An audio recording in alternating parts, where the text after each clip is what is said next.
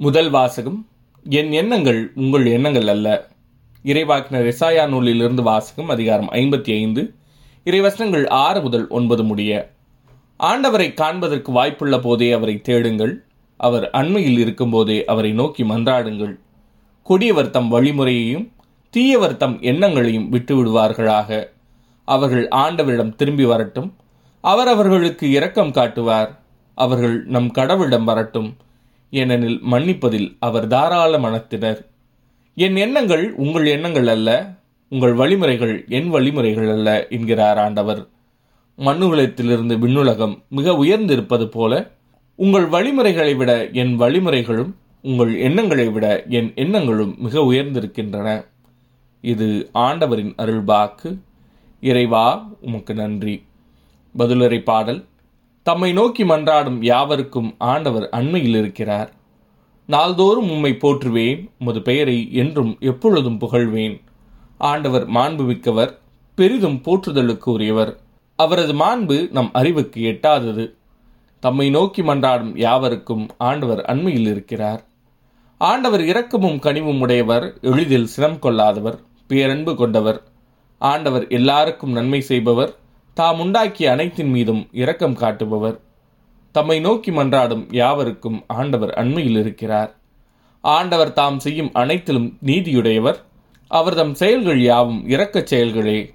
தம்மை நோக்கி மன்றாடும் யாவருக்கும் உண்மையாய் தம்மை நோக்கி மன்றாடும் யாவருக்கும் ஆண்டவர் அண்மையில் இருக்கிறார். தம்மை நோக்கி மன்றாடும் யாவருக்கும் ஆண்டவர் அண்மையில் இருக்கிறார். இரண்டாம் வாசகம் நான் வாழ்ந்தால் அது கிறிஸ்துக்காகவே. திருத்துதர் பவுல் பிழிப்பேருக்கு எழுதிய திருமுகத்திலிருந்து வாசகம் அதிகாரம் ஒன்று இறை வசனங்கள் இருபது முதல் இருபத்தி நான்கு முடிய மற்றும் இருபத்தி ஏழு.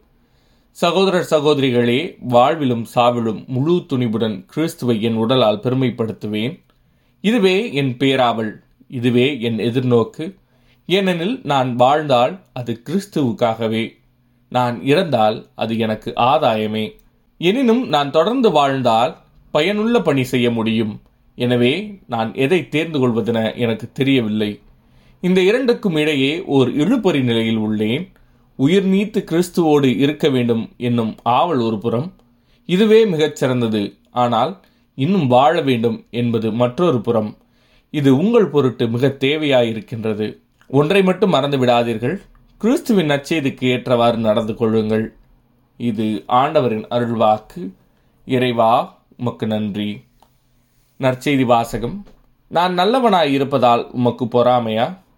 மத்த எழுதிய தூய நற்செய்தியிலிருந்து வாசகம் அதிகாரம் இருபது இறைவசனங்கள் ஒன்று முதல் பதினாறு முடிய. அக்காலத்தில் இயேசு தம் சீடருக்கு கூறியோமை விண்ணரசை பின்வரும் நிகழ்ச்சிக்கு ஒப்பிடலாம்.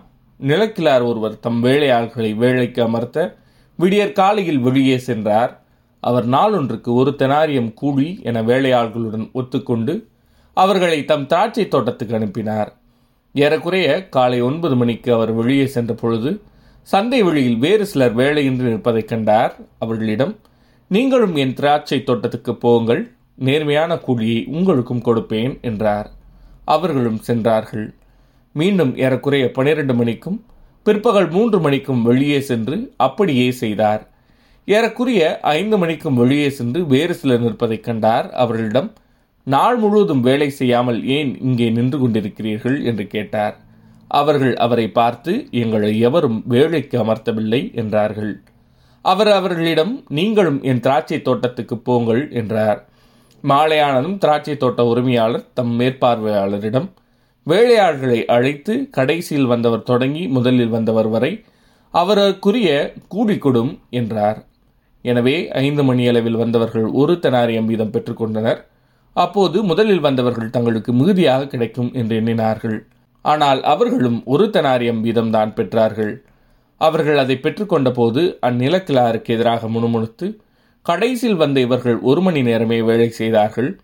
பகல் முழுவதும் வேலைப்பழுவையும் கடும் வெயிலையும் தாங்கி எங்களோடு இவர்களையும் இணையாக்கி விட்டீரே என்றார்கள். அவரோ அவர்களுள் ஒருவரை பார்த்து தோழரே நான் உமக்கு அநியாயம் செய்யவில்லை. நீர் என்னிடம் ஒரு தினாரியம் கூலிக்கு ஒத்துக்கொள்ளவில்லையா?